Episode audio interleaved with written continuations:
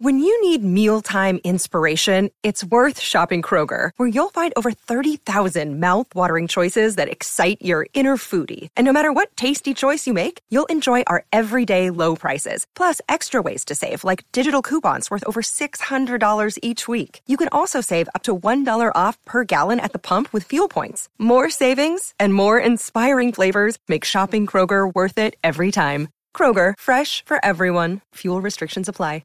Another day is here, and you're ready for it. What to wear? Check. Breakfast, lunch, and dinner? Check.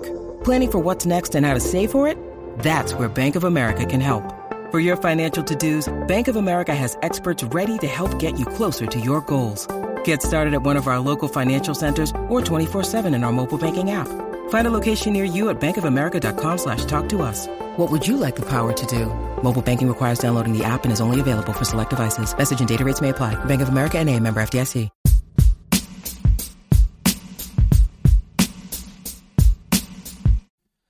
What's going on, you guys? Welcome back to the Neighborhood Podcast. One of the hosts of the podcast. My name is Kyle Dabra. What's going on, everybody? Kevin Valentin here, other half of the podcast. Bro. Bro what a day, a day. Bro, I know we're about to dive into these topics in a little bit, but today has just been an absolutely wild day. I mean, got the whole N B A news to go over, a bunch of trade deadline news to go over. We got the Super Bowl coming up this weekend. Bro, we got an action-packed episode, and I can't wait to dive into it. So, let's go. Ready to dive into these topics? Let's go. All right. So, kind of like what we just mentioned, uh, we got Super Bowl fifty-six coming up this weekend featuring the Rams and the Bengals. We'll dive into that a little bit.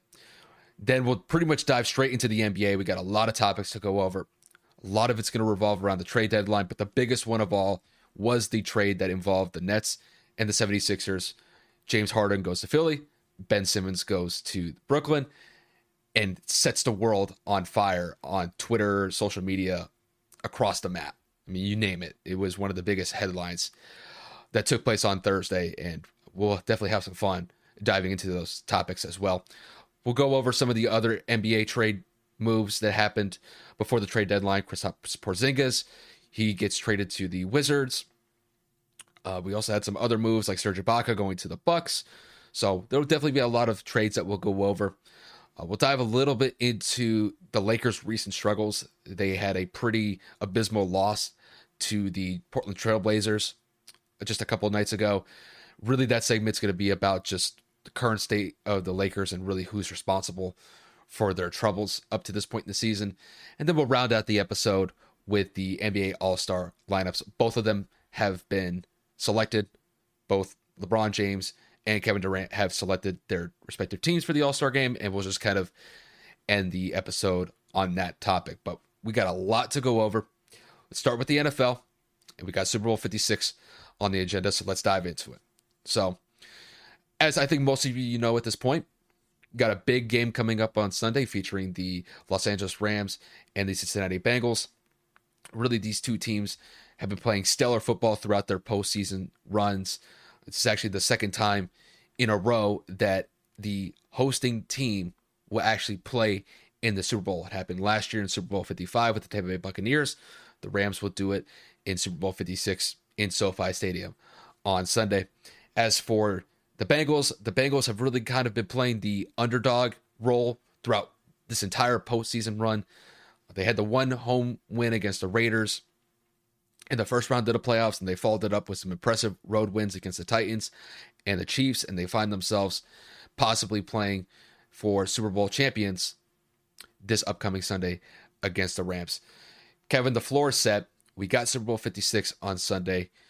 Straight up, who do you have between the Rams and the Bengals on Sunday? I've been rocking with them for a while now. I'm going Cincinnati all day. Here's why. I think Joe Burrow's ready for the spotlight. I think that offense is ready to move. I think that that defense has stunned a lot of people in the last couple of weeks, first containing Derrick Henry and then going into Arrowhead and containing Patrick Mahomes. Now, the one area of concern for me is, of course, the offensive line. However, I think that Cincinnati's offense will be well prepared for the pass rush that is Aaron Donald and Von Miller. So I think that they're going to have short, intermediate passes, a lot of running plays to go and alleviate some of the stress off of uh, Joe Burrow. And then, of course, have some play action incorporated to go and freeze those linebackers and get some of those wide receivers in separation. Um, to be quite honest, I did actually see a funny point that was made. Not funny necessarily, but Richard Sherman had stated on his podcast that he does not believe that the Rams can contain Jamar Chase. And that specific reason is because the Rams don't play a lot of man, and there's a lot of zone going around. So if Jamar lines up on the opposite side, or if Jamar shifts in motion, Jalen's not following him for the majority of the game, unless the Rams go out and change their defensive scheme, which I don't think that they're going to do. Um, I really would have to agree with Richard. The more that I actually paid attention and remembered a lot of those Rams games, Jalen Ramsey was floating and was in situational coverage at best, to put it. Uh, but overall, I think that Jamar Chase is going to have himself a pretty big game. He's been very influential and very uh, impactful in his first postseason. And I think that that's going to spark a massive game for Joe Burrow. I'm not saying he's going to carve up this Rams defense, who's been one of the best in the postseason. Arguably, you could make the, the point of it being the best. Uh, but I think that they're ready to go, man. I think that they are going to have themselves a really good game. I'm predicting Joe Mixon to have over one hundred total yards uh, between receiving and rushing. I got Joe Burrow throwing for about two seventy-five, three hundred, two touchdowns, maybe a pick or two, because it is a big stage. I don't know if he's ready to just overcome it with perfection. But I'm going to go out there, and I normally don't make a score, but I'm going to say that this ends up being a seven-point game, probably around the score of twenty-eight to twenty-one, something of that magnitude, with the Bengals coming away with two turnovers. Kevin, I've been going against the Bengals pretty much throughout this, this entire postseason run, simply because I didn't think that they had the pieces to get to this point. But I have to say now, I'm a believer in the Bengals, and I'm going to pick Cincinnati in this one over the Rams, and here's why. So with the Bengals offensively, they have really shown me that they've been playing smart football throughout this postseason run. And it really kind of showed itself to me in the biggest stage before the Super Bowl in the A F C Championship game in, against the Chiefs. You know, despite the fact they got off to a slow start in the first half against Kansas City, they were able to turn it up in the second half and really put K C on their heels by just constantly moving the ball down the field to get it into scoring position. And even though that I didn't think that Joe Burrow like lit up that K C defense or their secondary to a certain extent, he played within himself and he made the plays that needed to be made. And really, that's really the best formula that I think that the Bengals can have in this game against the Rams. Start off slow, get used to the game just in the first quarter, going into the second quarter, some things like that. And then as you get into the second half, make your adjustments and then really try to punish the Rams if they make some defensive coverage mistakes in that part of the game. So I have to agree with you about the Jamar Chase angle. I think he's going to have a fantastic game against that Rams secondary, just because up until this point, I think Jamar has probably been the best receiver, maybe outside of Cooper Kupp, in the playoffs so far. And despite only being a rookie, he has not played like one, and he's playing like a top-tier wide receiver at this point. So unless the Rams go out in double coverage against him, I think Jamar could possibly have one hundred yards receiving. I wouldn't be surprised if he gets a touchdown or two against that Rams defense. I think offensively they do have to integrate Joe Mixon uh, as a priority, just because you got to present the Rams with different looks. And I think, to be quite honest with you, I think he's going to be a bigger factor in the passing game than he is in the run game, just because I don't think he's going to have a lot of run lanes to go through against that vaunted Rams front four with Aaron Donald, Leonard Floyd, and Von Miller. I think it's going to be tough sledding for him to get decent run yards, but I think he's going to be huge in the passing game, and I wouldn't be surprised if Joe checks it down a couple of times uh, to Mixon throughout the game. Now, the biggest thing with the Bengals is their defense. How is this defense going to hold up against that Rams high-powered offense? Well, if you look at the game last week against the Chiefs, they held the Chiefs to three points in the second half and overtime. If they're able to perform to that type of level against Matt Stafford, Cooper Kupp, Odell Beckham Junior, Van Jefferson, I think they have a very good shot of being able to contain that Rams offense to under twenty points. Granted, it's a lot easier said than done, but I think that they have the pieces to do it. I think their pass rush has been phenomenal throughout the entire postseason run that they've had. It really showed itself against the Chiefs in that A F C Championship matchup, and I think they can exploit that Rams offensive line pretty significantly, because we saw in the N F C Championship game the 49ers were able to get a pass rush on Matt Stafford and made some bad throws from Matt just because of the pressure that was constantly getting to him. And the Rams really didn't turn it up until the fourth quarter, because the Rams only scored seven points in that N F C Championship game through the first three quarters. So I think if the Bengals, they hold down defensively, they do what they need to do on offense, play a clean game from beginning to end, I see the Bengals coming out on top on this one. I do agree with you. I think it's going to be a one-possession game when it's all said and done. I'm going to go with a tighter margin, though. I think it's going to be a four-point game when it's all said and done. I think the Bengals win this one by the score of twenty-eight to twenty-four. And I think the Bengals, I think they get a game-winning drive out of Joe Burrow at the end. I think he leads them down the field and gets him a touchdown, maybe with like twenty to twenty-five seconds left in the game. And I think that'll be the deciding factor. But I'm a believer in the Bengals. I've been wrong about them the entire postseason. I'm picking with them in this game, and that's just how I see it. Praying to God that because you have been against them all postseason, that because you went with them, this pick does not mean that that is going to screw them out of a victory in the Super Bowl. I don't know if you're aware, but uh, you know, famous streamer slash video game expert uh, Tim the Tapman has been a jinx over the last mm-hmm. I don't know, yes, like four weeks. Yes, he has. Everything he has picked, the opposite has happened, Kyle. I pray you don't have that effect, man. I really, really, really do. For Joey's sake, I, do, I really do. You know, what won me over was that win against Kansas City on the road in the A F C Championship game, because I thought K C was going to spank them. I, I think I had K C winning that game by two touchdowns, if I remember correctly. You did? Yeah, just you based off that, of the yeah. in and out. And through the first half, it kind of looked like that, because, I mean, the Chiefs were just wiping the floor with the Bengals in the first half. And then the Chiefs forgot how to football in the second half, and the rest, yeah, bro. Like it was, it was like two different teams. It was completely wild.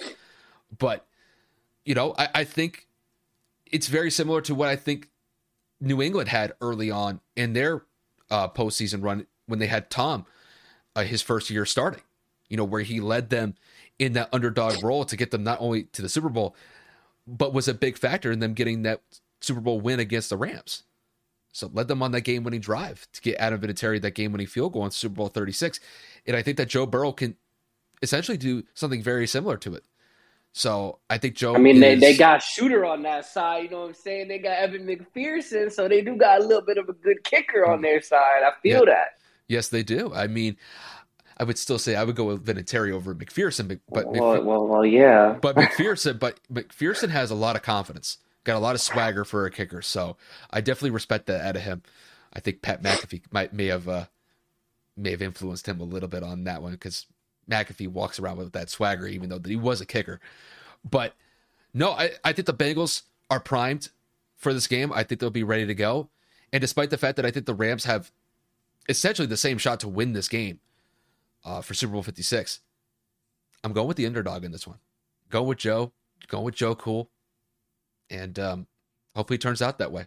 But, you know, we'll see if uh, we'll see what happens on Sunday. It's going to be a great game. Two evenly matched uh, teams in this one. And, bro, I can't wait for it. Really hey, it's can't. like it's like we've been saying, as long as we get a good game, that's, that's all, all I want, man. I want, I want Cincinnati to win, but I don't want them to, like, blow the doors off of it. You know what I'm saying? Like that. That I keep referencing the, the, it. The Broncos, the Broncos and Seahawks game. Yeah, like, forty-three we all to eight. Saw that being just like an incredible game, and it just like from jump, dude, was ass. Yeah, I, I mean, don't want that to happen. Yeah, if we get like what we had like with the Patriots and the Eagles, granted, you know, the Patriots are my team and they lost that game, but I think everybody was pretty happy about that game from beginning to end just because it was so high scoring. I mean, it's yeah. forty-one to thirty-three when it was all said and done. I mean, even last year's Super Bowl, I don't think was really that competitive just because the Bucs were so dominant against the Chiefs last year.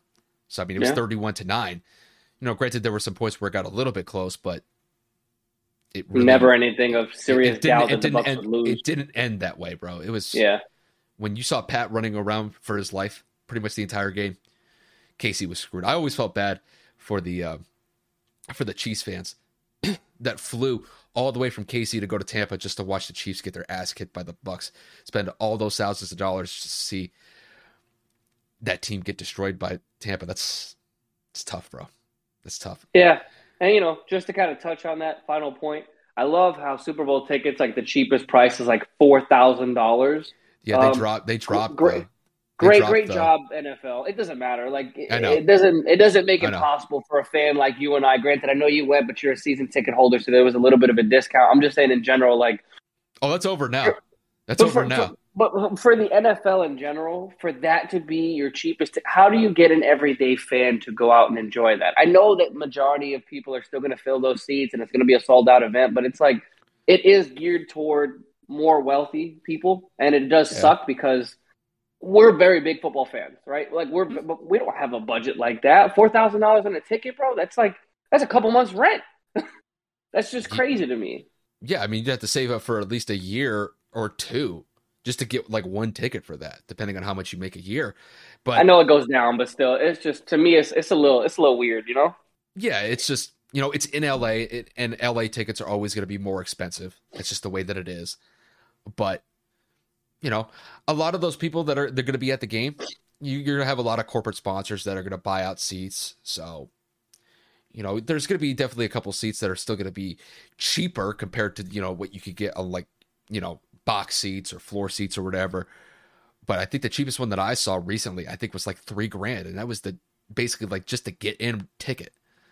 Yeah. I mean, three thousand dollars, bro. That's that's out of pocket. That's it's out of pocket. Not I can't, necessary. I, It's it's too much, but you know, I don't have to worry about it. It's in L A. It's too far for me anyway. Facts. I will be. I will gladly sit on my couch and watch that game. So I got no problem with that. But Kev, we we got some N B A topics to dive into, my guy. I mean, we boy, got do lot. we we got a lot. I, I think it goes without saying that the biggest news to come from the N B A on Thursday was the trade that involved James Harden and Ben Simmons. We got. Harden going to the net, uh, excuse me. We got Harden going to the Sixers. We got Ben Simmons going to the Nets. And that's just the top of the trade. Now, also, the Nets got Seth Curry and Andre Drummond. And there were some t- draft picks involved in that trade as well. Really, it was the biggest blockbuster trade that took place before the deadline. There were some reports, kind of conflicting reports about whether or not this trade would go down. There was a lot of chatter about this going down from sources like uh, Adrian Wojnarowski, uh, Brian Windhorst, uh, Shams. Really, all those three were constantly talking about that trade possibly going down before the, before the trade deadline. That did happen to be the case. And it really kind of shakes up the dynamics of the power structure in the Eastern Conference for the rest of the year. So, Kevin, to kick this one to you, who do you think won this blockbuster trade between the Nets and the 76ers involving James Harden and Ben Simmons? It's not even close. It's Brooklyn. And for anybody that thinks it's Philly because they got a top ten caliber player in this trade, you're out of your mind. We don't know what's going to happen with the relationship between Embiid and Harden is going to be. We know that Harden likes to run a pick and roll. We we know that Harden likes to have the ball in his hands for the majority of the time, and Philly's been missing a point guard for a while. But, dude, Brooklyn now gets a bona fide shooter in Seth, a bucket. They get a big man to go alongside Claxton and Drummond. Now, Andre Drummond is not the Andre Drummond of the Pistons, but you're still getting a big to solidify the middle of the court on the defensive end, which is where they are struggling. And if worse come to worse, at least you're getting a big that can rebound consistently. He doesn't have to put anything out offensively to be consistent. We just need someone to block shots and go out there and grab boards. And then, of course, you're getting Ben Simmons.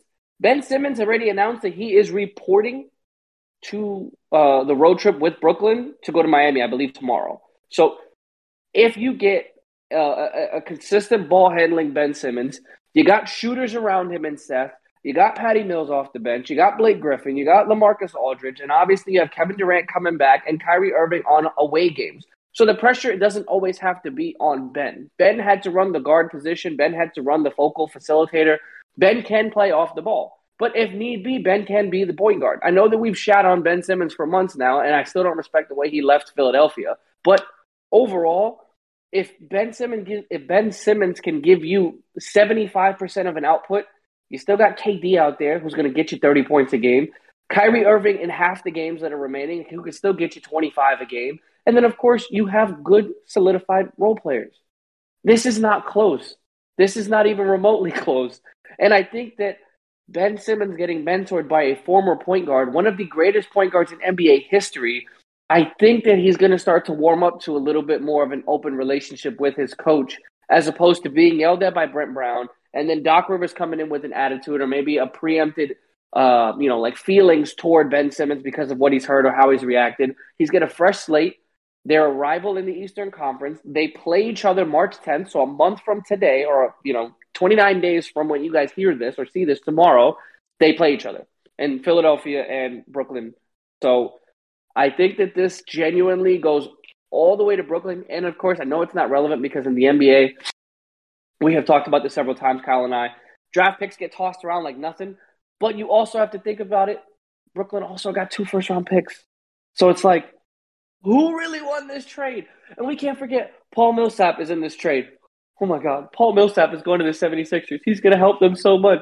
Yo, Paul, no disrespect, bro. You're not what you used to be in the Utah days. You're nowhere near what you used to be in the Atlanta days.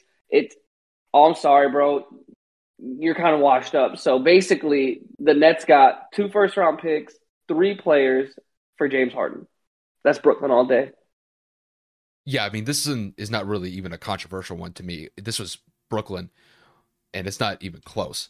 So the way that I look at this trade is, well, first of all, depending on how you look at it, Brooklyn gets rid of their head case with James Harden, ships him off to Philly. Now, the thing with Ben Simmons coming into the fold is he going to bring that same type of drama to Brooklyn that he was kind of known for in Philly for the last couple months and really probably the last year or so. I don't really foresee that to be the case. I think he's going to be able to integrate into that lineup fairly quickly just because I think overall, I think it's going to be a better environment for him to possibly succeed moving forward than it was in Philly. I just think the relationship with the seventy-sixers and Ben just soured to the point where the bridge got burned and there was no rectifying Uh, the issues that were at hand going into this season. They hadn't been fixed throughout the season. And I think for Philly, they just had to cut bait and just had to move on from Ben. Now, granted, you do bring James Harden into the fold, but he's a head case by himself. So that's going to be interesting to see how it plays out. But as far as the Nets are concerned, the Nets have a much more well-rounded roster than what they had just a couple days ago. I mean, Kevin, throughout this losing streak that they've been on, they've been getting destroyed. Now, granted, Kevin Durant's been out the last couple of weeks with a knee injury, and that hasn't helped. Kyrie's been in and out of the lineup because he can't play in home games, so it's really been left on James Harden's shoulders. And even though that they had been losing games, they were still competitive in some of them. But now I think moving forward, the winning opportunities that they will have at their disposal are going to increase tremendously because now I think they have a better roster. You got Ben Simmons playing the point guard position. You've got K D coming back into the lineup within the next week or so. You've got Kyrie in the games that he'll be available for.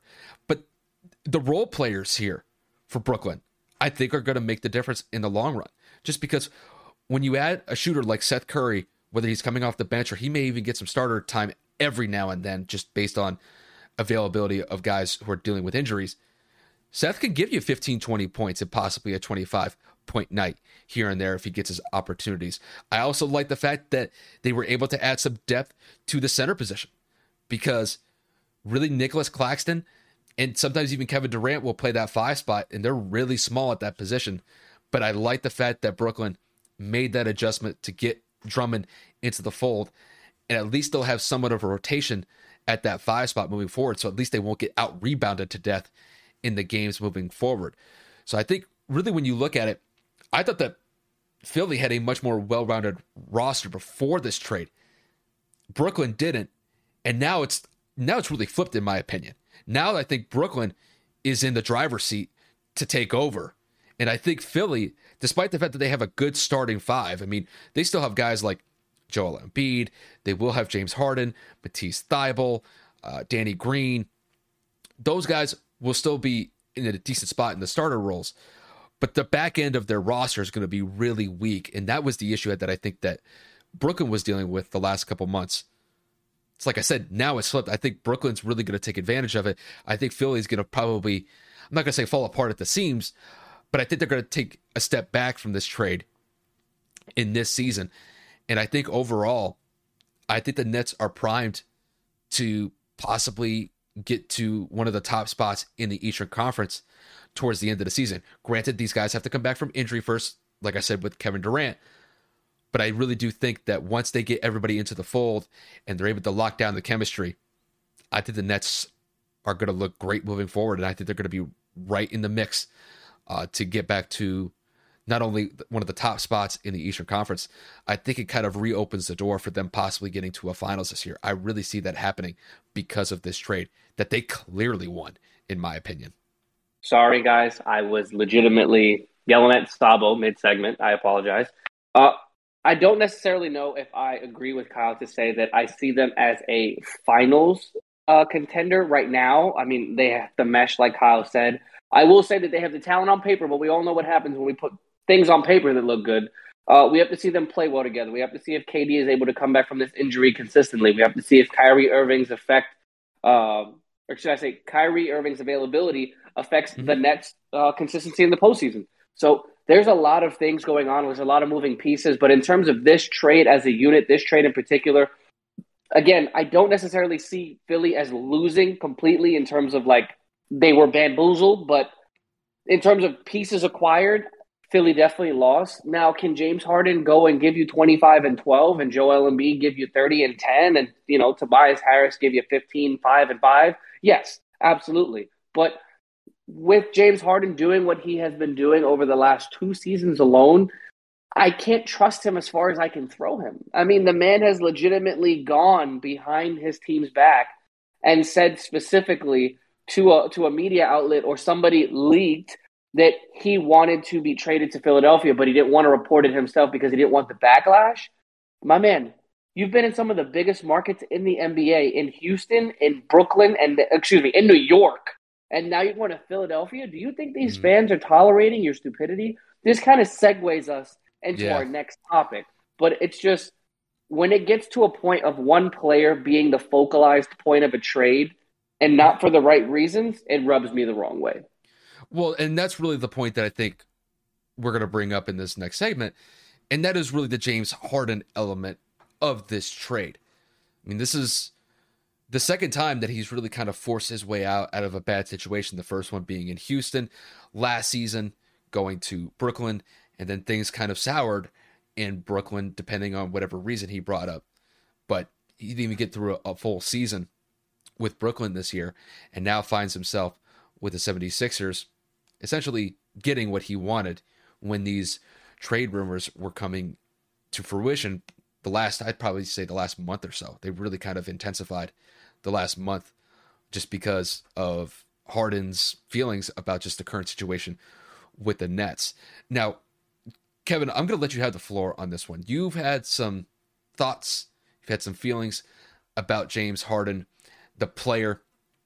And Kevin, just dive into the James Harden element of this trade, just simply just because I know you got a lot in your mind uh, when it comes to Harden in this regard. I mean, guys, as you know, I'm the emotional one on the podcast. I'm the one that takes these outlandish, you know, uh, outlooks and takes on a lot of these players and teams, but I'm going out on the limb here and I'm confident in this, and not really many people are going to be able to convince me otherwise. James Harden is the softest player in N B A history, point blank period. James Harden has, as Kyle said, forced his way out of two situations in which he wanted in both. He was the star in Houston, and he wanted multiple players to come play with him. He had Dwight Howard in his prime. He had C P three. He had freaking Russell Westbrook. What do you, what can you complain about? There's a consistency in a lot of these problems, but that was just in Houston. Oh, also, at the end of it, before he actually dipped and quit on the team, he ended up getting, granted, an older, you know, more, you know, bruised and a lot of mileage John Wall, who ended up playing great last season, and he ended up getting a Boogie Cousins that I thought, if kept on the roster with the right personnel and the right coach, would have ended up working out well, but it didn't. Boogie gets cut. Anyway, the point I'm trying to get at is James Harden has become a cancer no matter where he goes. James Harden forced his way to Brooklyn last season, quit on his team in Houston, and and made it abundantly clear he had no interest in playing in Houston anymore because he did not get his way and they were going through a rebuilding phase, which obviously happened. But at the end of the day, the way he went about that was toxic. You get to Brooklyn, you're playing with a former teammate in Kevin Durant, obviously Kyrie Irving. the sad part is about this trio is they only played a total of sixteen games together in the last season and a half. Kind of sucks. Between K D's injuries, Harden's injuries in the postseason, and obviously Kyrie's vaccination status with the N B A this year, there has been a lot of scrutiny and a lot of issues with this three actually having time on the court together. Now, the worst part about it is, when you look at James Harden as an individual, we all know that he can give you triple-doubles every night. We all know that he can drop thirty-eight every given night. We all know that he's somebody that brings a presence to the court that you have to double or have to fear because he can go off at any given time. And, of course, pick your poison when the three of them are on the court together. But, again, you wanted to come to Brooklyn. You specifically requested to go and play with Kevin Durant and Kyrie Irving. You knew the situation of having to share the ball with three people. Unfortunately, injuries happen and COVID happened. What the fuck do you want them to do about that? Now you're unhappy with your living situation in Brooklyn. Now you're unhappy with the fact that Kyrie's not playing because of his vaccination status. Now you're not happy because the team is losing. But you know what? I, excuse me. I originally wanted to go to Philadelphia before I went to Brooklyn, so I'm just going to go about and leak something to the media to where I want to go to Philadelphia, but I don't want any backlash. What kind of soft shit is that? How do you publicly leak or somebody in your camp leak that you want to get up out of here? But you don't want to be backlashed? Are you? Do you know basketball? The Mecca, the the, the the the the greatest city in the world in New York. Now, whether or not it's Manhattan or Brooklyn or Queens, it makes no goddamn difference. You were in the state of New York. You represent the people of New York. Now, I don't know what fans are in Brooklyn, but the point of the matter is you are still playing for a professional team in New York City, and this is what you say? You really think you're not going to get backlash for being basically a coward? Uh, uh, you know, I'm trying to be professional here and not use a lot of curse words, but it's like, what other words can you use? You ran away from adversity when Houston was doing a rebuild. You ran away from adversity when, when Brooklyn started to lose. What happens if Philly starts to struggle? What happens if you and Joel Embiid don't get along? What happens if you and Doc Rivers clash because of headstrong personalities? You really think it's much better in, in, in, in, in, in Philly? Are you serious? Philly lost in the second round last year. You lost in the second round last year. Like, what's the difference? It's the same thing. If anything, you just walked away from two N B A future Hall of Famers, and now all you have is Joel Embiid. No disrespect to him, but I'm not I'm not sure he's going to be able to carry Philadelphia to the promised land. Do you get better potentially as a team in Philly because you add James Harden? Maybe. Similar to the Brooklyn thing, on paper you get better at the guard position, someone to consistently facilitate. But once again, James Harden is the issue here. There's a reason why all of these players, after they leave playing with him or after he departs, get better. Chris Paul, hopping the fuck off in, in Phoenix. Russell Westbrook's the only outlier here because, well, technically, Russell ended up going to Washington last year. So technically he did pop off last year when he left uh, Houston.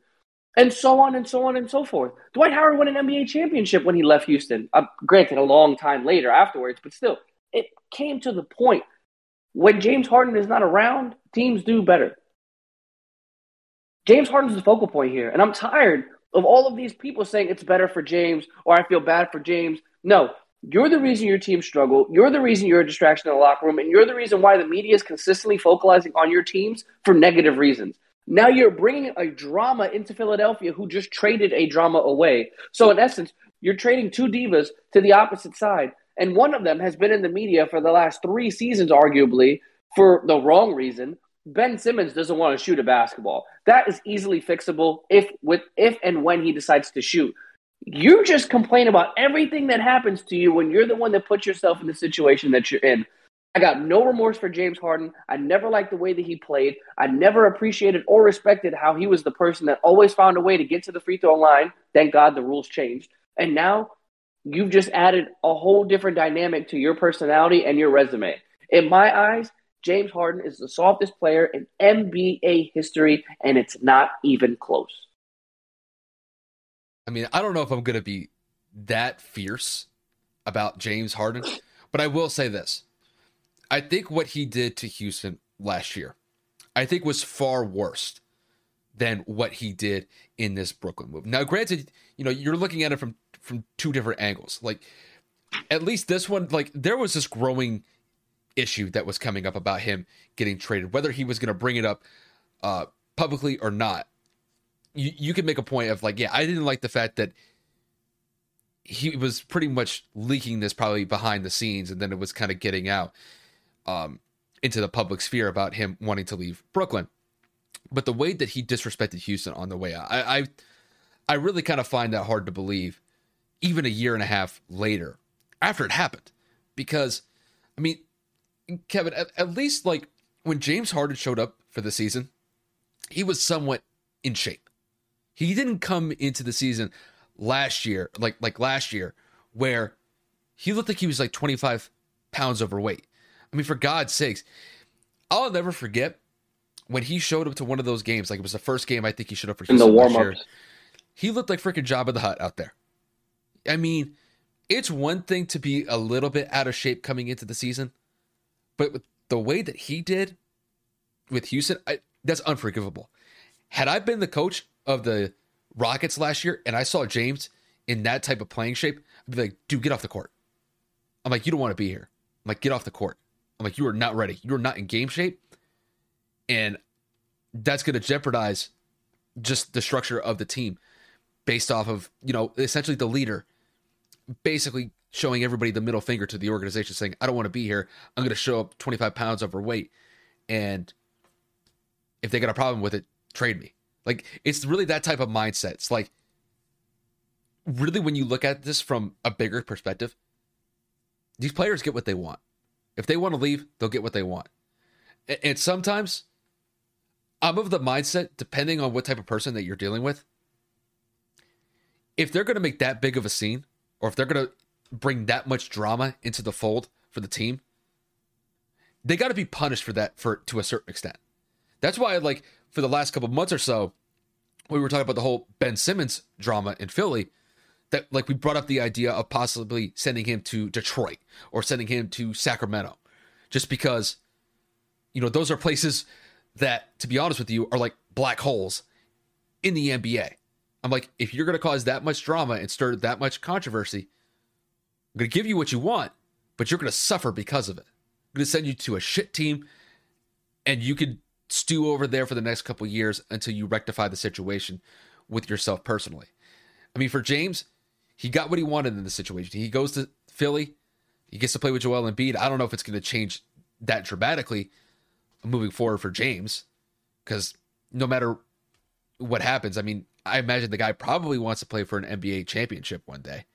But to me, I think that there are other things that James has got going on in the background that I think are bigger priority for him right now than really playing and trying to win an N B A title. I mean, he'll go out there for the check, and he'll go out there and drop twenty-five, thirty points if need be, but it's just, to me, the way that James has gone about these situations the last couple of years, it's not only been petty, it's been utterly disrespectful. I still think that, to me personally, I think what he did to Houston was a much bigger disservice to what he did with Brooklyn, because Brooklyn, he was only there for a year and a half. Yeah, Houston, but he, it's it's it's he, the way he went about it both times. I, I, he, I, he I, wanted I, he wanted to go to Brooklyn, I, and he gave up on them. I, I'm fully aware of that, but I guess the part that I have to keep in mind is he was in Houston for over five years. He was there for a while, and granted, I know they didn't win a title during his tenure there, but to leave on that type of accord, in that petty of a fashion, man, I. I I can't stand for that. I hey, can't tolerate that. I'm but not saying I, I, once know, again. I'm not, I'm not saying tolerating. The Houston one was I'm bad. Not, I mean, I'm not tolerating bad. What he did in Brooklyn. I, I think that you can make a case for either or, but it really just kind of is the same thing. It's like it's more of the same from James. James is going to be petty. James is going to get what he wants, and he will stir drama and controversy to get what he wants. And that's really kind of the unfortunate thing, is that there's really no repercussions for the players individually if they go out and do some of these outlandish things, like stirring up controversy, like stirring up drama. I, I just, I don't tolerate that, but in the N B A, they kind of let that thing go.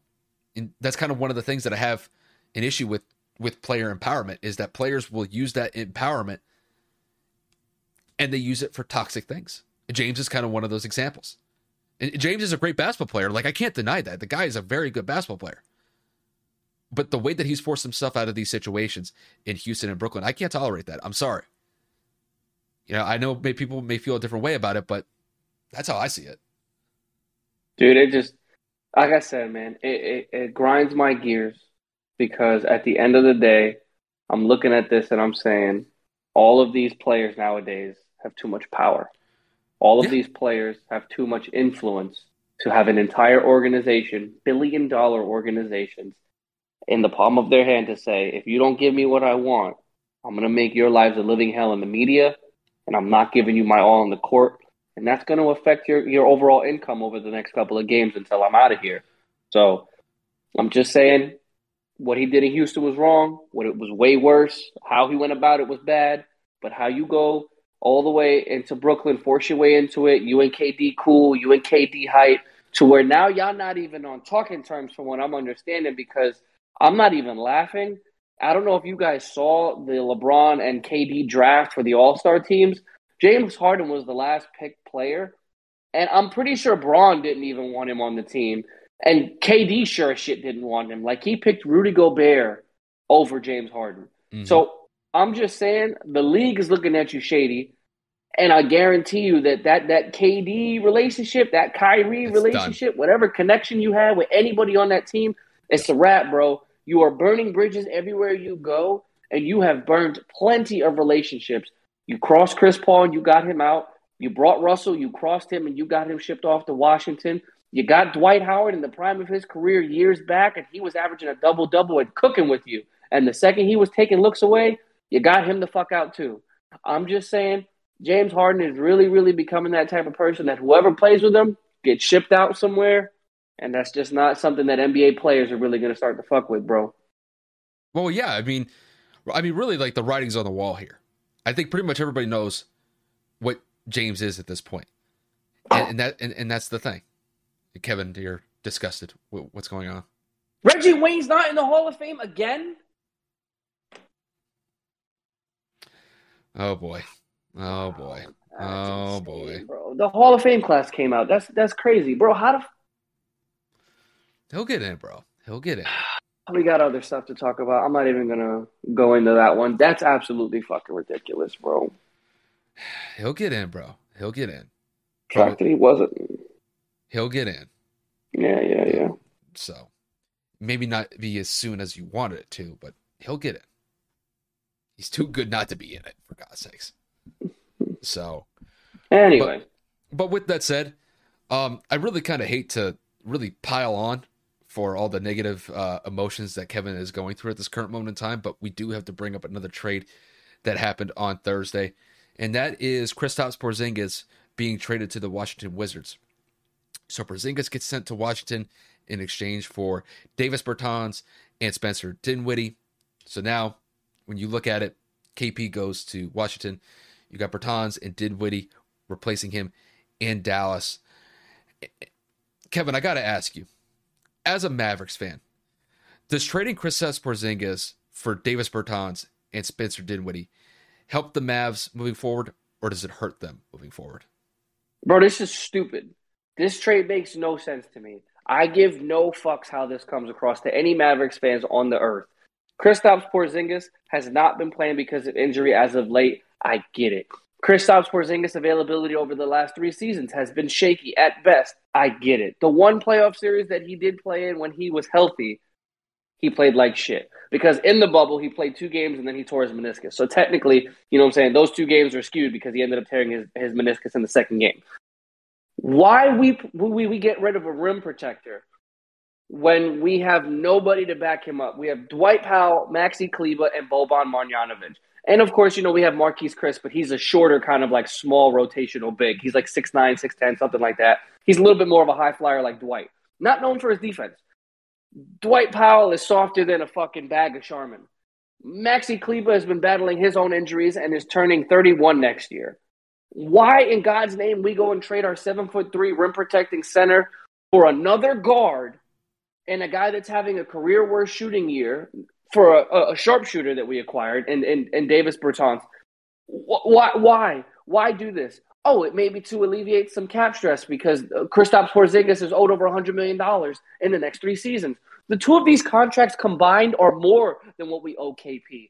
Oh, I forgot. We signed Tim Hardaway Junior this offseason, so when he comes back, we're going to have Spencer Dinwiddie, Luka Doncic, Trey Burke, fucking uh, uh, uh, uh, Tim Hardaway Junior Like, what are we doing here? We're going to have a fuck ton of guards for absolutely no reason. Spencer Dinwiddie's owed basically like sixty million dollars over the last three years. Bertans is owed over fifty-five. Like, what? Are you kidding me? Spencer Dinwiddie's shooting thirty-seven percent from the field this year. Like, what? Like, Bertans is shooting thirty percent from three this year. We acquired a sharpshooter that's shooting under thirty-five percent. Luka Doncic is shooting better from three this season. Are you, like, are we kidding? Like, Nico, I get what you're doing. And by Nico, I mean Nico Harrison, our new G M. Like, I understand. Mark, you need to add some depth to the bench. You don't go about doing it this way. I understand we need to have somebody to score when Luka is off the floor.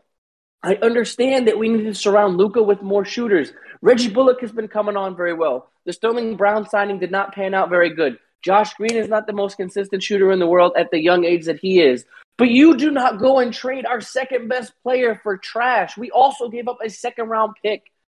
Again, I, I you know what? I retract the statement. They're not trash. Well, Dinwiddie's not trash. We all know that Bertans is legitimately only known for shooting.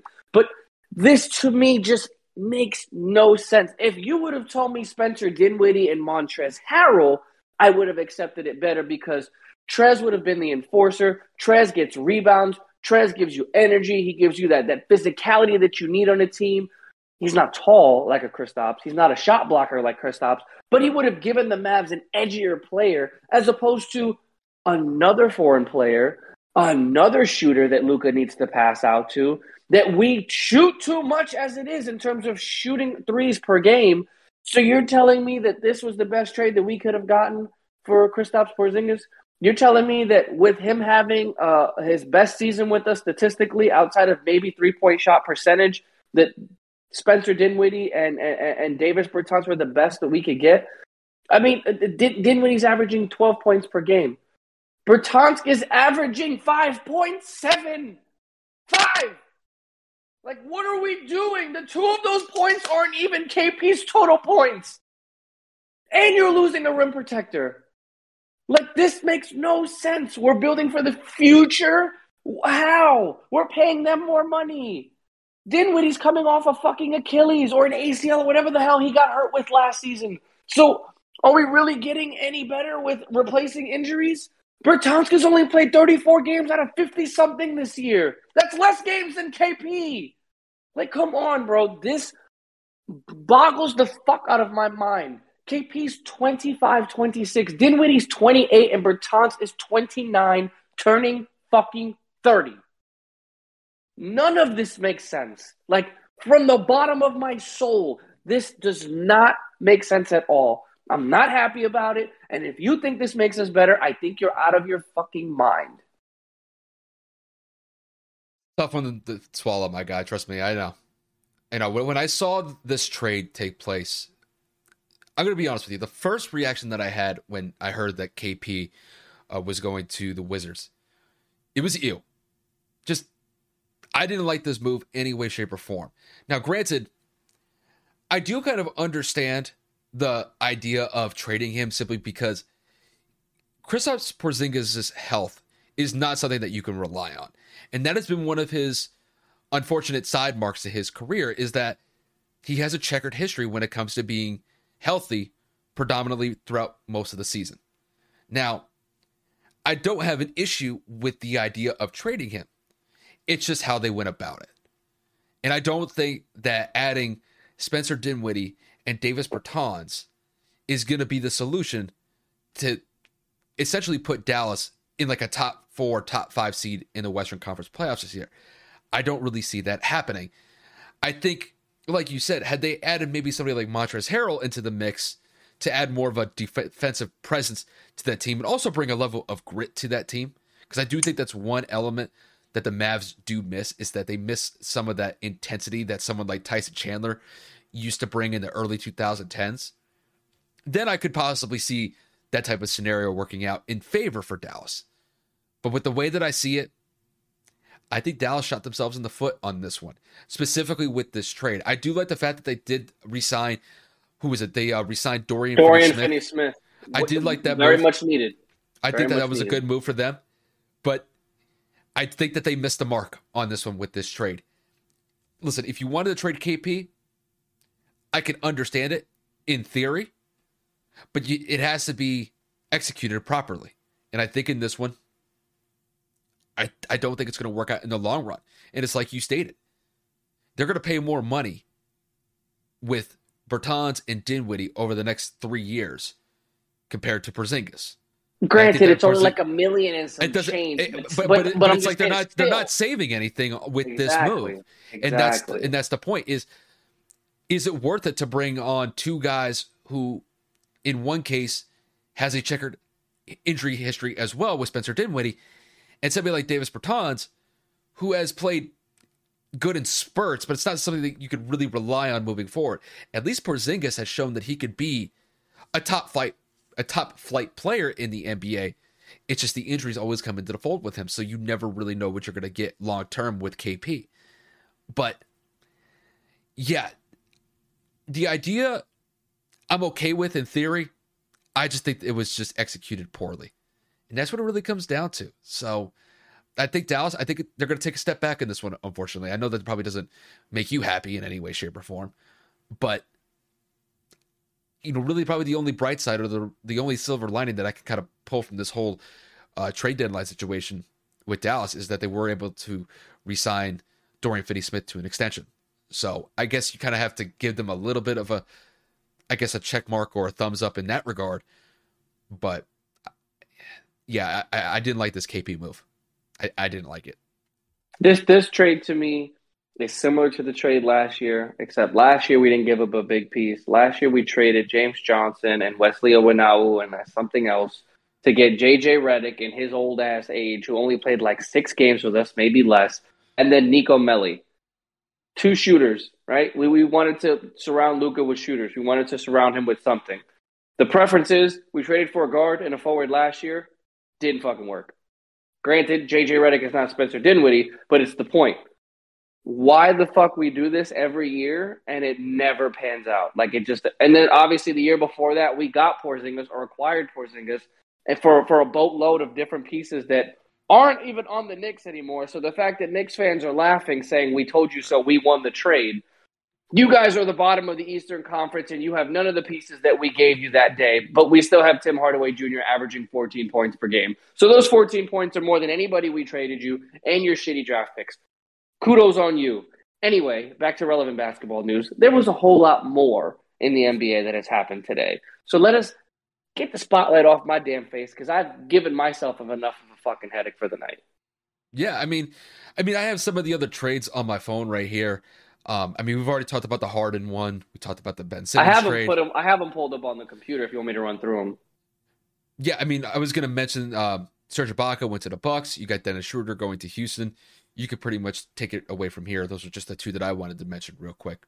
But go yeah, ahead. Montrezl Harrell goes to Charlotte. Uh, Washington gets Ish Smith and Vernon Carey Junior And then you obviously have Derek White goes to Boston for Josh Richardson, Romeo Langford, and a twenty twenty-two top four protected first-round pick. So that is huge. I didn't know Derek White was worth all that shit. But you know what? Uh, you know, San Antonio walks away with a pretty good fucking uh, haul there. There was a four-team trade. Kyle already referenced one of them. The Detroit Pistons get Marvin Bagley. The Clippers get Rodney Hood and Semi Ojeleye.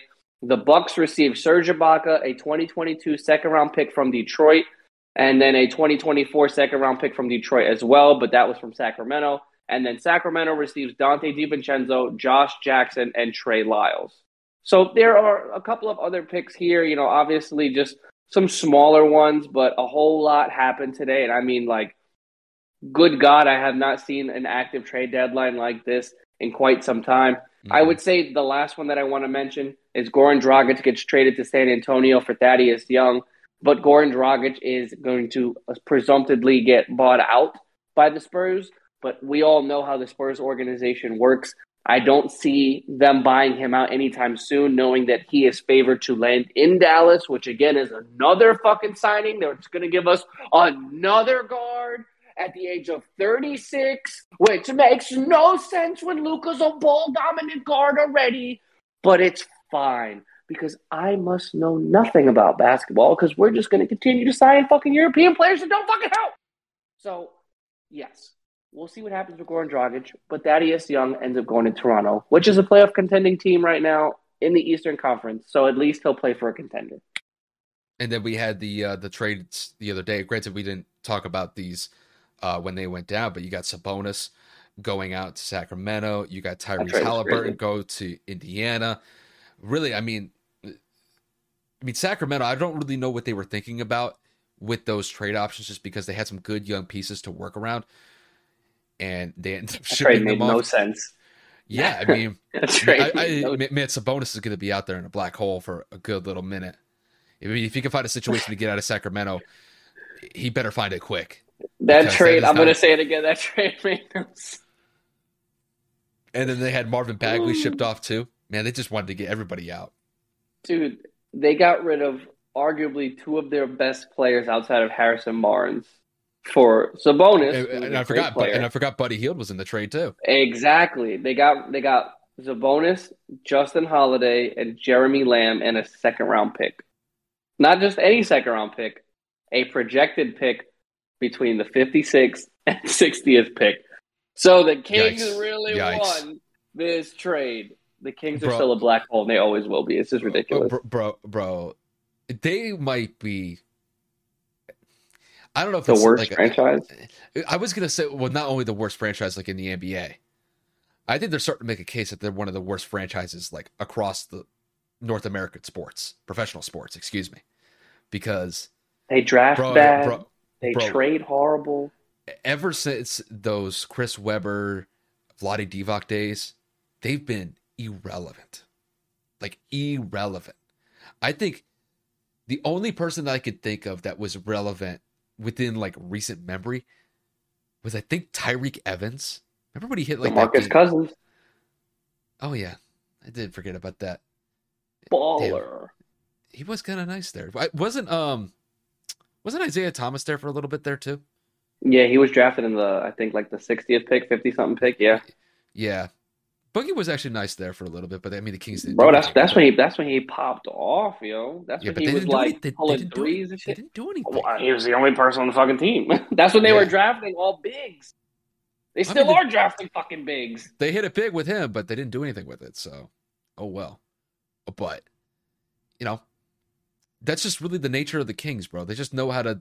They're it's really really what they do is the antithesis of what their name actually is.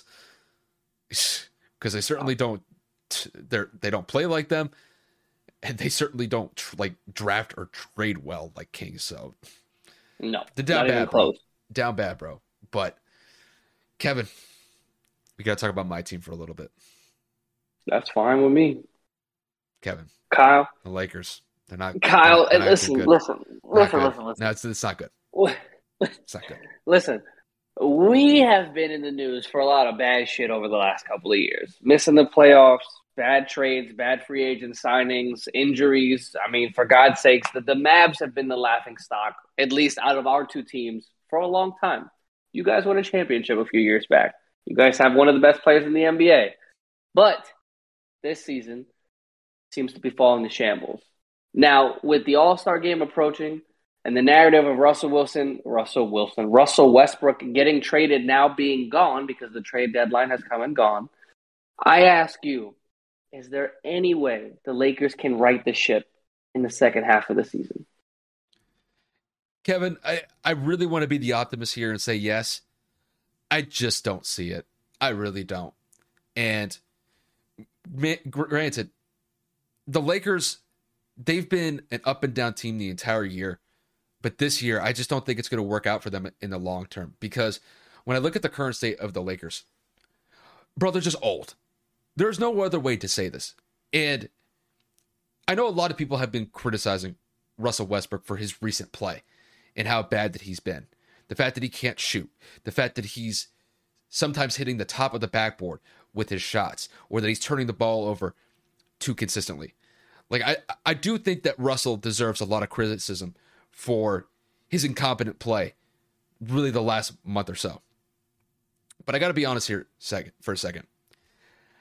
I think we got to hold LeBron James's feet to the fire for this season in particular. Because when I look at LeBron James, LeBron James has been playing pretty solid this year. And I don't think anybody's criticizing his level of play, despite the fact that he's in, what, like year eighteen? He's damn near thirty-eight years old. He's playing pretty good. But the problem is, is that LeBron was responsible for bringing the current cachet of players that they currently have on the roster into the fold for this season. They brought back a lot of veteran pieces to the team. They brought back Dwight Howard. They brought back Trevor Ariza. They brought Russell Westbrook into the fold. They brought Carmelo Anthony into the fold. I mean, if you look at this roster on paper, this would have been like a God squad back in twenty twelve, but it's twenty twenty-two. This is not twenty twelve. And a lot of these guys are reaching the end of their careers. But LeBron was the one that was pulling all the strings behind the scenes. And I know a lot of people are criticizing Rob Pelinka for the general manager role that he's been doing this past season. Now, granted, he's doing the official transactions. But if I'm looking at this objectively, LeBron is the main factor at play here. Because you can't tell me that Bron isn't in the back basically saying, hey, guys, like, let's say, for the example, like when he called Russ during the offseason, it's like, hey, we got a pretty good situation out here. Love to get you into the fold. See if we can make a uh, title run possible. I mean, he's making those types of conversations all the time with players to come into L A for trying to get a title. And he did that not only with Russell Westbrook, did it with Carmelo, did it with Dwight, did it with a boatload of other players that they brought on for this season. And look where it's ended up.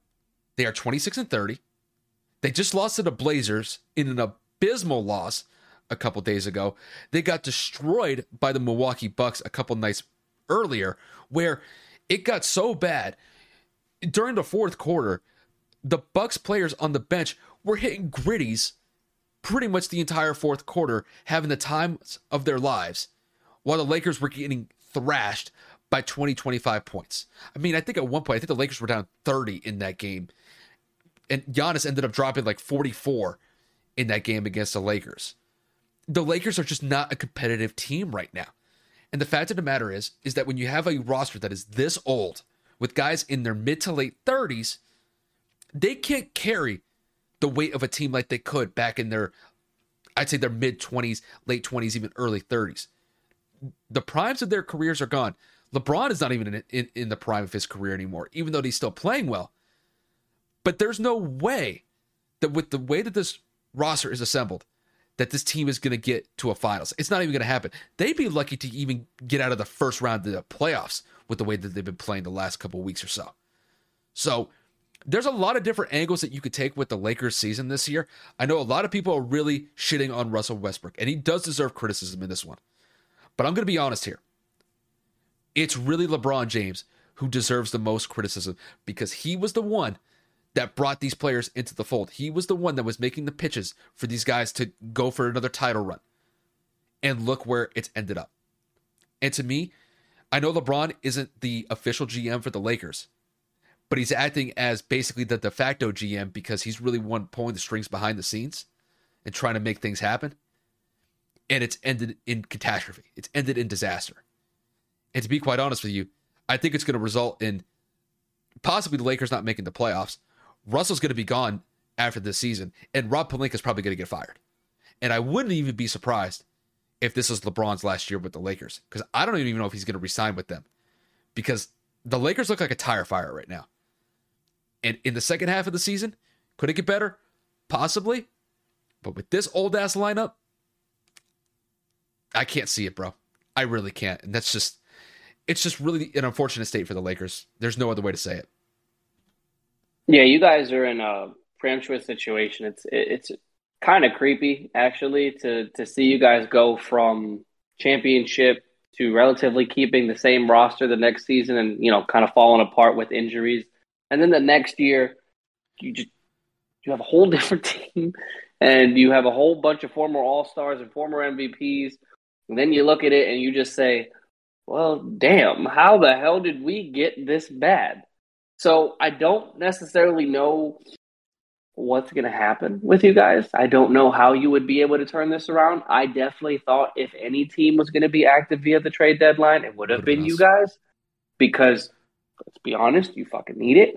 Um Russell Westbrook, uh, there were rumors circulating that Russell Westbrook was offered a couple of different times to different teams and packages. Well, like, well, yeah, I don't know. I mean, the Knicks one was the one that stood out the most. Well, the New well, York decline. Th- there were two main ones. The one was with Cam Reddish, Really, do you think Cam Reddish is going to make that big of an impact for the Lakers moving forward? I mean, granted, he would bring some youth into the fold. He would play more. Is he going to be a difference maker? Oh. No. Now, there was another report that I saw that the Lakers were offered John Wall and a first-round pick from Houston, but the Lakers declined that offer, and that offer included Russell Westbrook going back to Houston, which I can't believe Houston would actually try to make that move, seeing how Russell's played this year. I I can't believe they actually put that offer on the table. Well, but he would be the focal point where he was not in Houston the first time, so he would be a I, superstar by himself. I feel like they feel like he would be able to turn that rebuild around. Honestly, Houston would be doing L A a solid if they ended up doing that, but L A, but L A declined. L A declined. And it was probably because they didn't feel like they were getting enough back for Russ. That's probably what they felt. I mean, more Kevin, than likely. But but we talked about this. This was even before the season started. We talked about the Lakers. They looked great on paper, but when you put them out in the court, was it going to translate into success? We were both skeptical about that. And it's very rare that I kind of like bring things up like this, because Kevin and I both like agreed that we saw these ro- we saw this roster being constructed, and it just wasn't going to work out in the long run. Aaron Rodgers wins M V P for the second consecutive year. Yeah, very nice. Very nice. Very nice. It's probably the most inconsequential N F L M V P I've ever seen. But my boy Tom didn't get it, but it's all right. It is what it is. Fine. Yeah. I just thought I'd let you know. I came right down. I was like, oh, shit. But no, just the way that this Lakers roster is assembled. No. Bro, they're just old. Yeah. Just, they, I don't know. Don't, I don't, don't, I don't have think it. Ron can leave next year. It's not a player option, I don't think. I think he signed through next season. If he signed through next season, well, isn't this technically yeah. his, isn't this technically his fourth year on the deal? He got the uh, extension last year. Right? Oh, I remember he oh, signed okay. a two-year extension. Okay. I, two years, eighty-five million dollars. So he's got forty-one million dollars this year, I, forty-four next year. Because I, I remember the original deal was a four-year deal. I think it was yeah, like it a, was. I think it was like a what, one hundred sixty million dollars was the original one. Something like Some, that. Yeah, something like that. I, I'm maybe getting the, the figure wrong there, but it's just with the the Lakers right now. It's it's not good. And, and honestly, nope. and honestly, here's the thing. I know a lot of people may criticize Frank Vogel with the way that he's coached us here. Honestly, I do not think he's the problem here. I think it is largely on the shoulders of Rob Pelinka, and LeBron, because they brought these guys in. And to be quite honest with you, Frank is not working with necessarily the cream of the crop here. These guys are reaching the end of their respective careers. And honestly, Frank could get the shaft because of it. And I think he was, I, honestly, I think Bron and Rob are probably the main two culprits here. I don't really think Frank's the issue. I would get, agree. It's it's funny because Bron's been doing this his whole career, especially in Cleveland. That, yeah, but, yeah, well, especially in Cleveland. He was just like, you know what? I'm tired of your shit. You're out of here. I want this guy. Get in here. And it's it, like he's been doing this for so long that it's just like and, and, and it's the, finally and, come, come apart. And the one thing that I, I think that when we look back at LeBron's career, granted, you know, we'll always go over the – the crowning achievements that he had, you know, winning four titles, winning the M V Ps, winning finals M V Ps. You know, I think that goes without being said. But the thing that LeBron has been responsible for that doesn't get talked about a lot is that essentially, like, this is like a rental team that he's constructed essentially every year since he went to Miami. So you could basically say for the last ten to twelve years that essentially they just... Okay, we look at the board, uh, we look at these free agents. I'm like, who can we pick? I'm like, yeah, let's get this guy, let's get this guy, let's get this guy. Let's put him on for a one-year deal and see if we can make it work to get a title run. And then once we hit like a four-year window, uh, all right, we'll switch teams, go to a different city, and try to essentially do the same thing, just in a different city, and see if we can make it work. I mean, it's really almost kind of like a mercenary. It's almost like a mercenary style of assembling a team. Because you're just kind of like picking and choosing, like, okay, like we're good. This guy, this guy, this guy.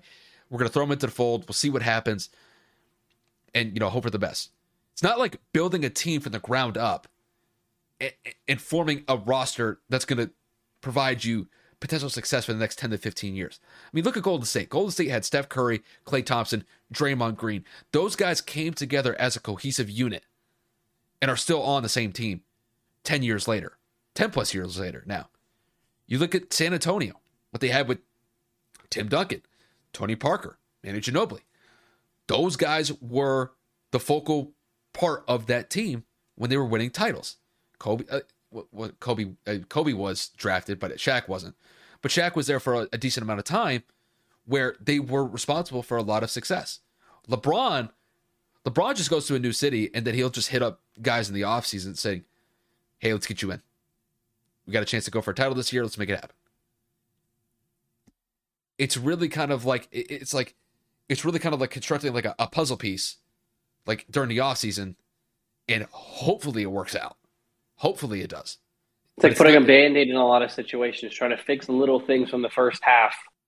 Bring some people in from the trade market. Hopefully it pans out. And, you know, if it doesn't, it doesn't. It, if it, it does, it but, looks like a genius. But it's not an effective way of building a team. It's just, a, these are just rentals. And that's the problem. And that's really going to be, that's going to be one of the things that I'm going to look back on LeBron James's career. I'm like, great player, top five player of all time. But the problem is, is that wherever he went, it was like a rental team. And that's a problem. Because that's not a way that you win championships. Because you may win championships here and there, but it's not long-term success. It's short-term. Three or four years and that's it. That's yeah. That's all it is. And, you know, but you look at Golden State. Golden State's had their championship window open for the last, the last what, seven, eight years? You know, the one year. Pretty they, much. You know, they had one year where they, you know, shit the bed because they didn't have anybody. Just guys were hurt. But, I mean, they've really kind of held their own this entire time. LeBron's really kind of had to struggle to kind of maintain that wherever he's gone. Granted, he did win in Cleveland. He did win with the Lakers. But it's not consistent. And that's the problem. I mean, he'll get to the finals. He'll get to the finals, but just the way that, that he went about it, there's some, there's a level of criticism that could be uh, thrown his way because of that. That's just how I look at it. Yeah, you're not wrong. I mean, at the end of the day, his legacy will go down as one of the best players to ever do it. But like you said, his forcible and questionable G M tactics have been interesting, to say the least, throughout his eighteen-year career. So we'll leave it at that, because we know that we can both go on individual rants for a while on both our teams. So um, yeah. We do have some interesting news. Not really interesting, but we do have some news in the N B A to kind of close it out as one of our final topics, and that is the N B A All-Star teams have finally been decided between Team Durant and Team LeBron. So going in order from Team LeBron, his starters will be Giannis Antetokounmpo, Seth Curry, DeMar DeRozan, LeBron James, and Nikola Jokic. His reserves will be Jimmy Butler, Luka Doncic, Darius Garland, James Harden, Donovan Mitchell, Chris Paul, and Fred VanVleet. That by itself is a bomb squad. Like, I don't give a shit what K D drafted. It's, like, not close, because this team, that starting five by itself is scary. Now, rolling over to Team Durant, obviously Kevin Durant was supposed to be the starter, but with him being injured, he has been replaced by Jason Tatum. So it is Jason Tatum, Joel Embiid, Ja Morant, Andrew Wiggins, and Trae Young. His reserves, LaMelo Ball, Devin Booker, Rudy Gobert, Zach LaVine, Chris Middleton, DeJounte Murray, and Karl Anthony Towns.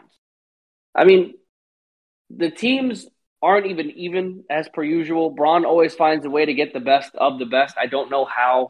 Like, Andrew Wiggins and I guess maybe Ja Morant being the questionable players on this team, just because, you know, Ja doesn't have a lot of all-star experience, but at the same time, we've seen Trey pull from the logo and whatnot. No disrespect to Ja's season, but, like, that is a – that's kind of like a small team, as opposed to Team Bron being like a tower over there with Jokic, Bron, Giannis. Like, that's absolutely ridiculous.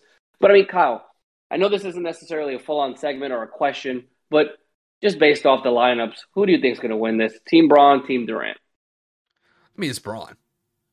I mean, honestly, you, you know, depending on how the game goes, you know, if, if it gets close to the end, you know, that'll be fine with me. Because, I mean, I mean, Kevin, we pretty much expect, you know, the first three quarters, there's going to be no defense played whatsoever. And then probably the last three to four minutes of the fourth quarter, they'll turn up the intensity a little bit. They'll try to play somewhat competitive basketball when it counts at the end. But I mean, with the way that that roster is constructed with LeBron, I mean, that's going to be difficult to handle if you're uh, Team Durant. It just, I, I don't really see it happening. But I think the funniest thing out of the whole discussion about this all-star lineup uh, topic was it came down to James Harden and Rudy Gobert, and Kevin Durant was picking uh, the second to last pick, and he went with Rudy Gobert over James Harden. That tells you everything about Kevin Durant's relationship with James Harden at this current moment in time. It's burned. It's burned to a crisp. And I know that they were probably boys back in the O K C days. They tried to rekindle some sort of working relationship in Brooklyn, and it failed miserably.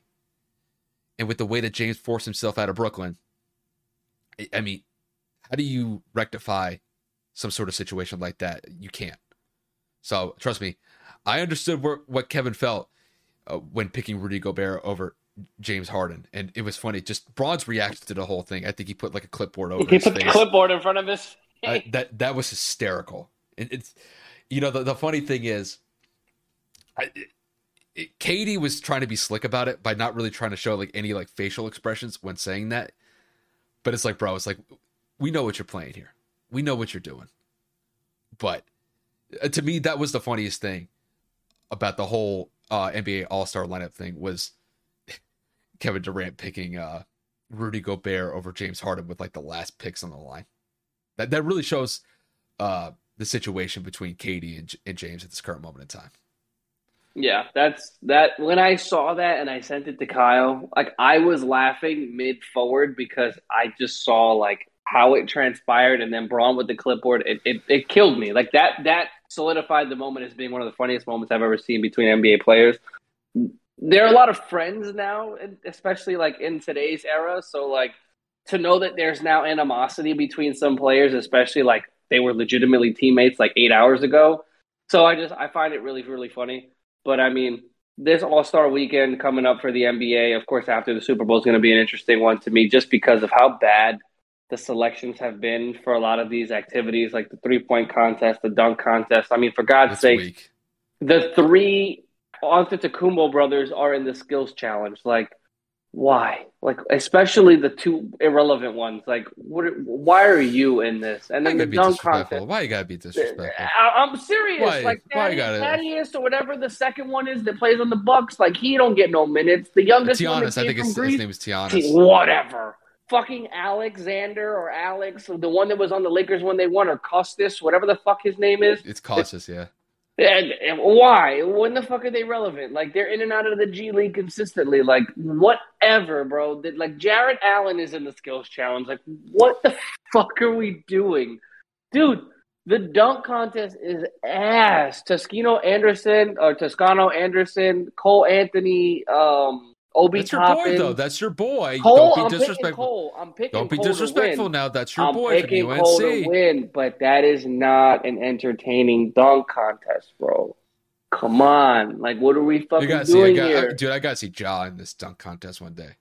Dude, the good players never fucking do it anymore. It's so annoying. Like, come on. We know Ja Morant would kill this. We know LeBron in his prime would have made this a fucking entertaining dunk contest.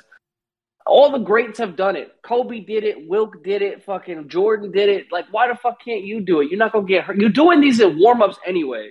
So it's not like you're not doing it ever. So and you can't really and, and you can't really say that you're, like, risking your health w- with doing that because, bro, you're dunking a basketball. Like, Well, not to you, mention he's doing it pregame. I know. I know. But, you know, it's, they don't want to do it. Dumb. They don't want to do it.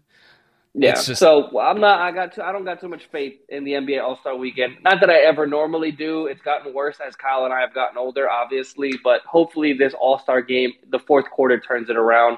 Is it still the Kobe and Gigi rules? First to score one hundred eighty points, whatever wins. Maybe, yeah. I'd have to go into like you know, I'd have to go into Google and, and then look it up. But I mean, if they keep it like that, you know, going into this one, I wouldn't necessarily have a problem with it because it it will turn up the intensity a little bit at, at the end. But we'll see All-Star game. It's like I said, yeah. they're, they're not they're not going to try it through the first three quarters. They're going to be some big, spectacular plays. Oh, some guy hit a three-point shot from the other free throw line on the other side of the court. Ooh, or some guy hit a logo shot, or some guy freaking bounced the ball from the free throw line to give it to Giannis on an alley-oop. It's like, okay. And then they'll turn it up in the fourth quarter with like three, four minutes to go if it gets close. That's pretty much how yep. it's going to go. And at least it it'll probably be a little bit more entertaining than what the freaking Pro Bowl provided, where guys were literally doing two-hand touch. Stupid. Two-hand, two, we've two already touch. We, we, we, we've made a comment we, and segment made, about we, that. We, we, we, if you guys haven't, if you guys don't know, go back and watch our segment about it. It's a complete joke what the Pro Bowl is now. It shouldn't even be mentioned anymore. Anyway. Um, that about wraps it up, I believe, yeah. if I'm not mistaken, unless you want to talk quickly about Aaron Rodgers winning his, I think, third or fourth M V P, obviously second consecutive from last season. Um, thoughts? I mean, questions? I mean, there's not really much here.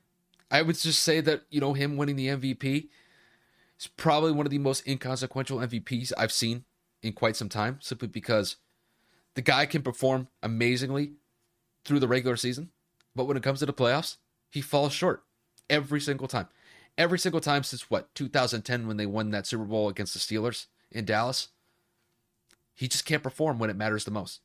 So, I mean, you know, I could, I congratulate Aaron for being able to get that M V P, but honestly, bro, it's like you could just throw it in the trash. Like, it's not even worth it. I, the guy would rather have a Super Bowl trophy at this point than another M V P trophy.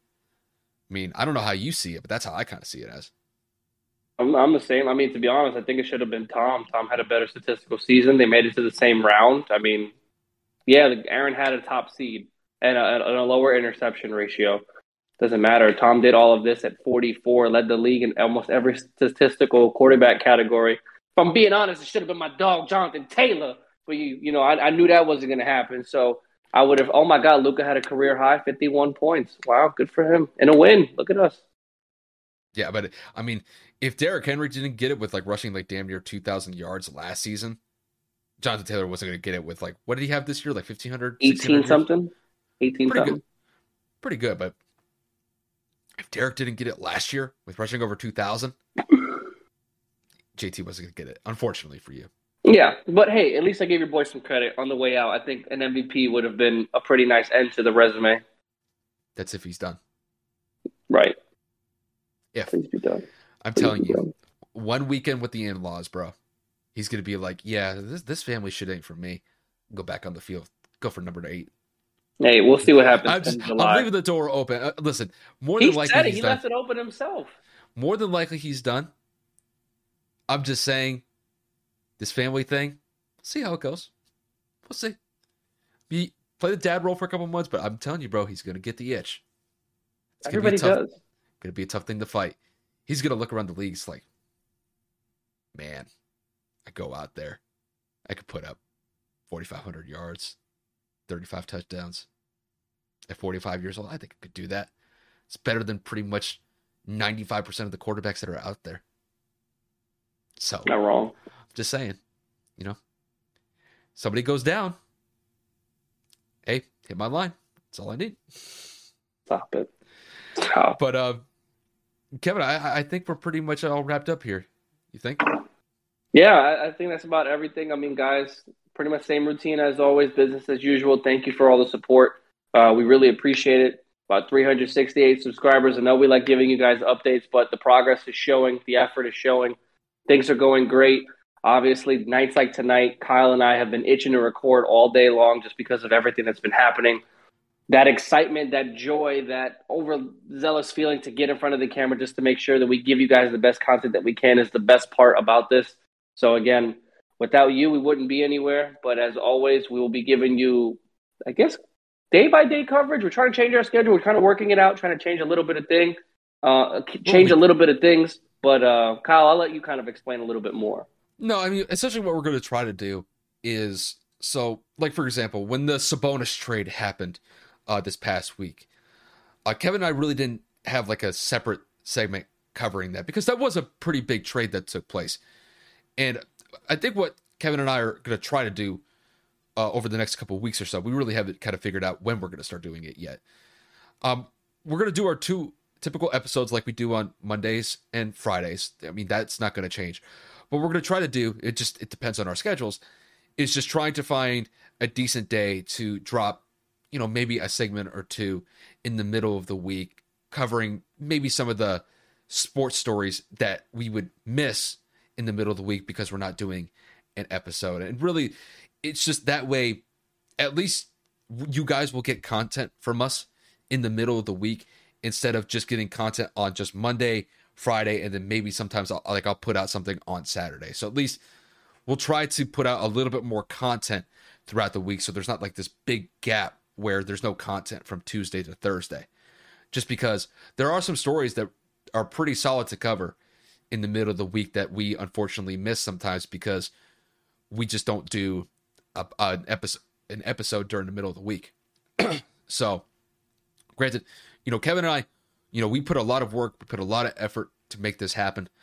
Uh, we don't want to get to the point where we get burnt out by this, by just doing this constantly. That's why we don't do daily episodes, because I'm pretty sure that Kevin and I would probably hit a brick wall at a certain point, just mentally speaking, because... And we'd run out of shit to talk about if we're covering it every day. Yeah, and it's like doing doing that type of thing, would we would just get burnt out. Like, this is fu- this is supposed to be fun for me and Kevin.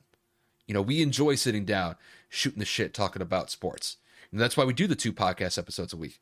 But what we'll try to do is just try to incorporate a little bit more content in the middle of the week so there's not this big gap in the middle, because there are some good stories to talk about uh, when we're not recording podcast episodes. But that's something that we'll try to do uh, within the next couple of weeks, weeks or so, because we are coming up on our one year anniversary as a podcast, as a neighborhood podcast. So we'll probably talk about that a little bit more when that date approaches, but that's what it's pretty much on the agenda moving forward.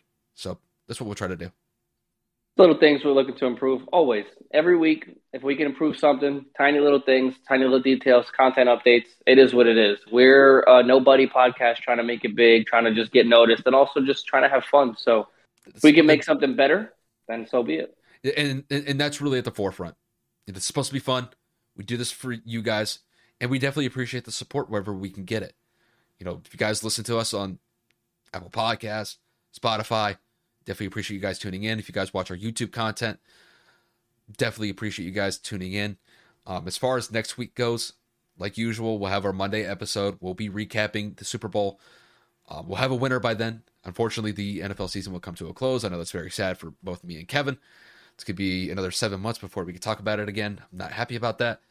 But um, really, once the Super Bowl is over, we're going to go full-fledged into the N B A. We got a lot of content to go over. Uh, in the next couple of weeks or so, we'll talk a little bit more about about the Nets and the current construction of their roster, because, you know, adding K D, Kyrie, and now Ben Simmons into the lineup, that's definitely going to be an interesting story to talk about.